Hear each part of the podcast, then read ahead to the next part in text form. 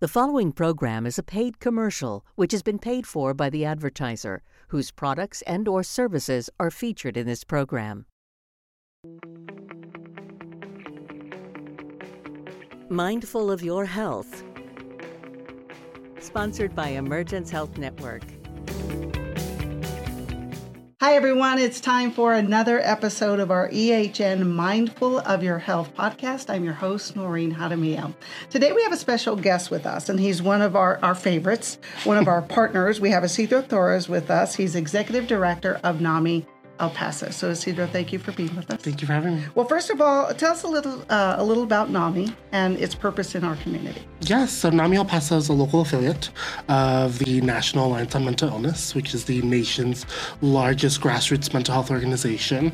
Uh, here in El Paso, we've been here since 1986, um, and our purpose really is to bring education and support to families and individuals who are living and dealing with mental health conditions. And so we do that through our shared stories, our shared experiences, and really building a, community that can be together for mental health. Okay, perfect. So a big part of what you do, you mentioned, was was education and support and advocacy, correct? Um, so tell us about some of the efforts and what you do in that capacity, and and how is that helpful? Sure. Some of our our biggest efforts are through our edu- signature programs, our educational courses. Um, so we have different courses for various audiences. One of our more popular ones is our family to family course, okay. which is for adult family members who are supporting a loved one who's living with a mental health condition. Okay. We also have NAMI Basics, which is mm-hmm. for uh, adult caregivers of youth, adolescents who may be experiencing those peer to peer for uh, our adults living with mental health conditions we have veteran courses, various things to give individuals the tools, the strategies that they need as they undergo their journey through recovery. Okay. We're also doing presentations in our community. So, NAMI in Our Own Voice is a presentation where two individuals go out and share their story of what it was to, you know, go through their dark days of their mental health condition and come to terms with it and what they're doing to stay on their road of recovery and the hope that they have for the future. Uh, and we're also doing a lot of things with our youth. Our youth right now, um, it's a big focus in the mental health world, right. um, especially after this pandemic. And so we're doing our best to educate our youth, make sure that this next generation is going to be the generation that ends the silence when it comes to mental health so that they can be open to reaching out for help for themselves, a friend, um, and just being there when it comes to mental health. Okay, now I want to back up a little because you said something that, you know, a light bulb went off. So you guys um, have that support and education for family members who have a loved one with a mental health condition. And you don't hear about that often. Uh, I know at Emergence Health Network we offer a lot of different programs, but it's for mostly for you know the individual. But wow, what a need that, that we also need to support and be there for the family members who have that loved one. How important is that? It's it's so important. It's it's the birth of NAMI, right? Here, yeah. especially here in El Paso, there was two families that found themselves at Thomason Hospital, which is now UMC, and realized that there was no support for the family members. Wow. You know, they are the families are looking and hoping to find ways to support their loved one on their journey, because that individual can't do it alone. They need a system. They need a support system, and so if we can educate that support system on better ways to communicate, better ways to advocate for their family member, better ways to ensure that we're all focusing on our mental health because not only does that family member also focus on their loved one's mental health, yeah. but on their own. Right. How can you take care of someone else if you don't take care of yourself? So it's very, very important.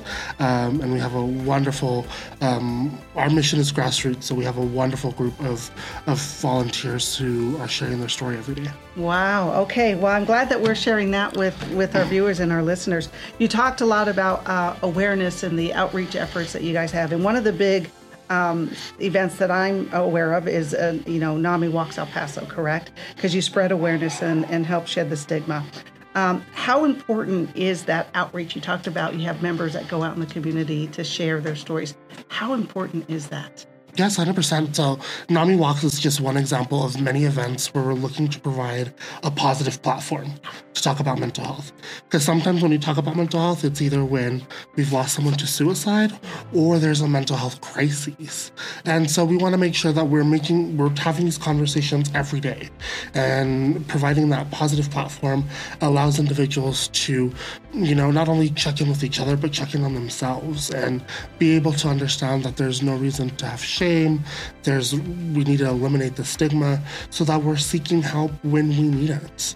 The average delay between someone showing symptoms and getting help is anywhere from eight to ten years, mm. and some studies are showing that that's only increasing. Oh, really? So that means our work is so important that we make sure that there's these spaces to talk about mental health, so that individuals know there's help out here. And you talk about that that lapse in getting treatment, but mental health is like with a physical health. The sooner you understand it and get treatment, the better the outcome. Is that correct? 100%. And the way we have to exercise for our physical health, mm-hmm. we have to work to have good mental health. So that, you know, means a lot of similar things to the way we have physical health is, you know, sleeping or getting time for ourselves. You know, we're so busy, work, you know, our kids, school, families.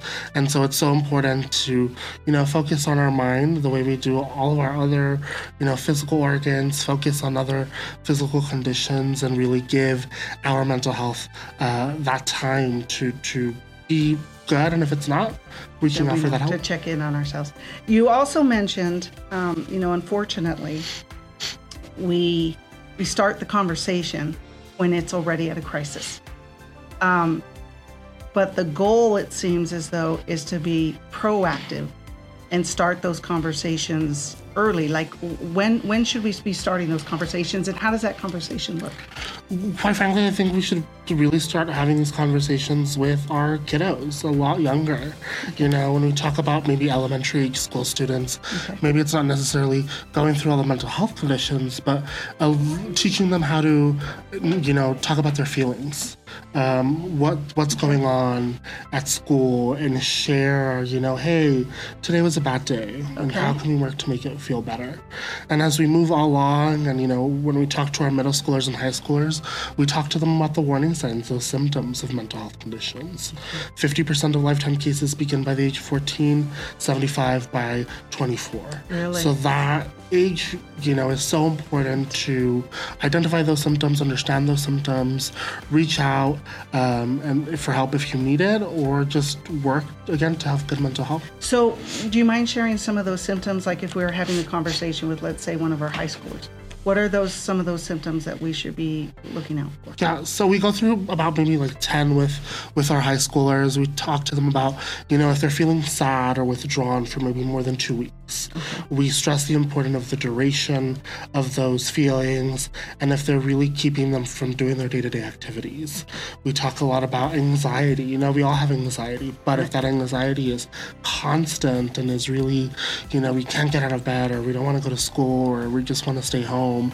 Um, we also talk about substance use, you know, if they're using alcohol, drugs to really, you know, as a way to deal you know, with it. Deal with it. It's not the best way. Um, weight loss, weight gain, um, erratic behavior. Um, we'd also talk to them about suicidal thoughts or self-harming, um, which is definitely an important immediate sign that we definitely need to take care of. Okay. So we need to look at this as, um, and that's, you know, starting that conversation early. Um, like we do, let's say, with any type of cancer. Um, we start that conversation. What are the warning signs of a heart attack or high blood pressure? It's the same thing with mental health, and we need to not be afraid of that. Right, 100%. You know, like we go through school, we have eye checkups. Yes. We'll check for scoliosis. Yes. When are we checking for mental health? When are we having those conversations? Okay. And so it's very important to have those um, and, and kind of putting them in our day to day lives, not being afraid of talking about our emotions or feelings, especially in our community, in the Hispanic community. Yes. Um, and kind of opening and breaking down those barriers that keep us from from sharing and, and, and looking for that support when we need it. Okay. Ah, such valuable information. Okay. Um, so when about the uh, the message um, you know, that to have those conversations early. Um, what might you say to like a loved one who notices those symptoms of maybe a family or a friend? How how can we help that's not over helping, or is there such a thing as over helping? no, definitely. We want to make sure that there's a good, safe space. Okay. We want to be non judgmental and we want to give them the opportunity. And so we can say something like, you know what, I noticed that, you know, you haven't been around the family as much. I noticed you're not going out as often as you used to, or I don't notice doing your favorite things. Um, kind of letting them know what we are noticing, what I am noticing, um, and showing that concern and sharing that concern. So that way they don't feel cornered, they feel safe, and they feel like, whoa, you know, someone's listening, and um, hopefully that can open up to share. But we get those calls all the time, and we have those conversations all the time. Sometimes it's really hard, and sometimes it's still very scary. And so it just takes time. But being there, I think, is the number one thing that's that can be very helpful. Okay. How about a message to our community? Because when you deal, and unfortunately there is that stigma, and, and we've we've come a long way in regards to, um, you know, shedding that stigma or or gaining that acceptance. There's still a long way to go, right? Um, but what message would you give to to those listening and, and those watching?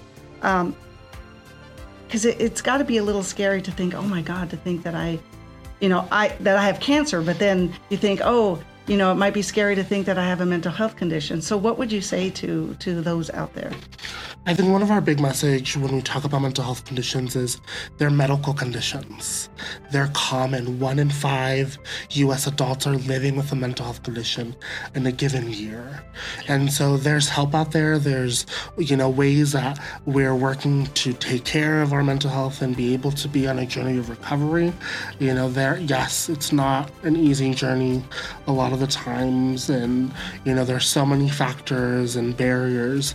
Um, but the number one thing is th- there's a community here that understands what you're going through and is looking to support you as you go on that journey. Perfect. And there's resources in the community. Yes. So that's where I want to go next because community collaboration, uh, NAMI El Paso and Emergence Health Network, we collaborate on a lot of different programs and we work well together, a lot of partnerships. Um, how important is that collaboration? It, it's so important, you know, as while you know, again, we talk about the individual, they can do it alone. Our organizations can do it alone. You know, there's there's so many things that we have to do to make sure that we're providing the best behavioral healthcare system in our community as possible. And so our collaboration with EHN has been very helpful. You all are the providers and we're the families and we're the individuals. And so it was it was a collaboration that only made sense mm-hmm. and we're so grateful to see how how it's flourished and how it's been beneficial uh, to each other and especially to us as we continue to offer our programs at no cost to our nice. community. Nice. And that's important. Um, we do want to mention that to the community that NAMI is at no cost to to the community. Yes, all, all of our programs are at no cost to the community. We provide them with resources um, that are available, and so it's very important to, to keep that going. And the collaboration between us and EHN has that opened doors for collaboration with other agencies as well? Yes, definitely. Okay. You know, where our whole entire mental health community here nice. in El Paso has definitely grown, come together, um, and really leading the charge across the state, across the nation, nice. when it comes to building that best behavioral health care system. Okay, so we want the community to know resources are out there and they're not alone. 100%. Okay, so finally, um, how can our, our those viewers and listeners uh, learn more about NAMI and where can they get a hold of you? Yeah, one of our big tools is social media. We're big on social media. That's how we're communicating and bringing that awareness and providing that support. Okay. So we're NAMI El Paso across all of our major social media. Our website is namiep.org, or you can pick up the phone and give us a call. Okay, perfect. Okay, finally, the final, final question. Okay. What's the most important message that you want to leave with today? I, I think my most important message is that you are not alone and we're together for mental health. Perfect. Thank you, Cito. Appreciate thank you so it. Much, and we want to thank you once again for being with us. Hopefully, you're walking away with a lot of valuable information to know that you're not alone and that um, El Paso as a whole has a lot of resources when it comes to um, making sure that we we have mental health. 100%. Okay, Thank thanks. Isidro. And thank you for being with us. We'll see you next time. We are Emergence Health Network, caring for our community for more than 55 years. Our mental health professionals provide trauma informed care through our 24 hour crisis services, children and adult outpatient clinics, substance use treatment programs, assistance for our military, and programs to help individuals with developmental disabilities. Through community collaborations, we have also worked to expand behavioral health access in our schools and on our streets. At EHN, we are committed to your mental well being. This is us working for you. Thank you for letting us be mindful of your health. Brought to you by Emergence Health Network. We'll see you next time. The preceding program was a paid commercial which has been paid for by the advertiser whose products and or services are featured in this program.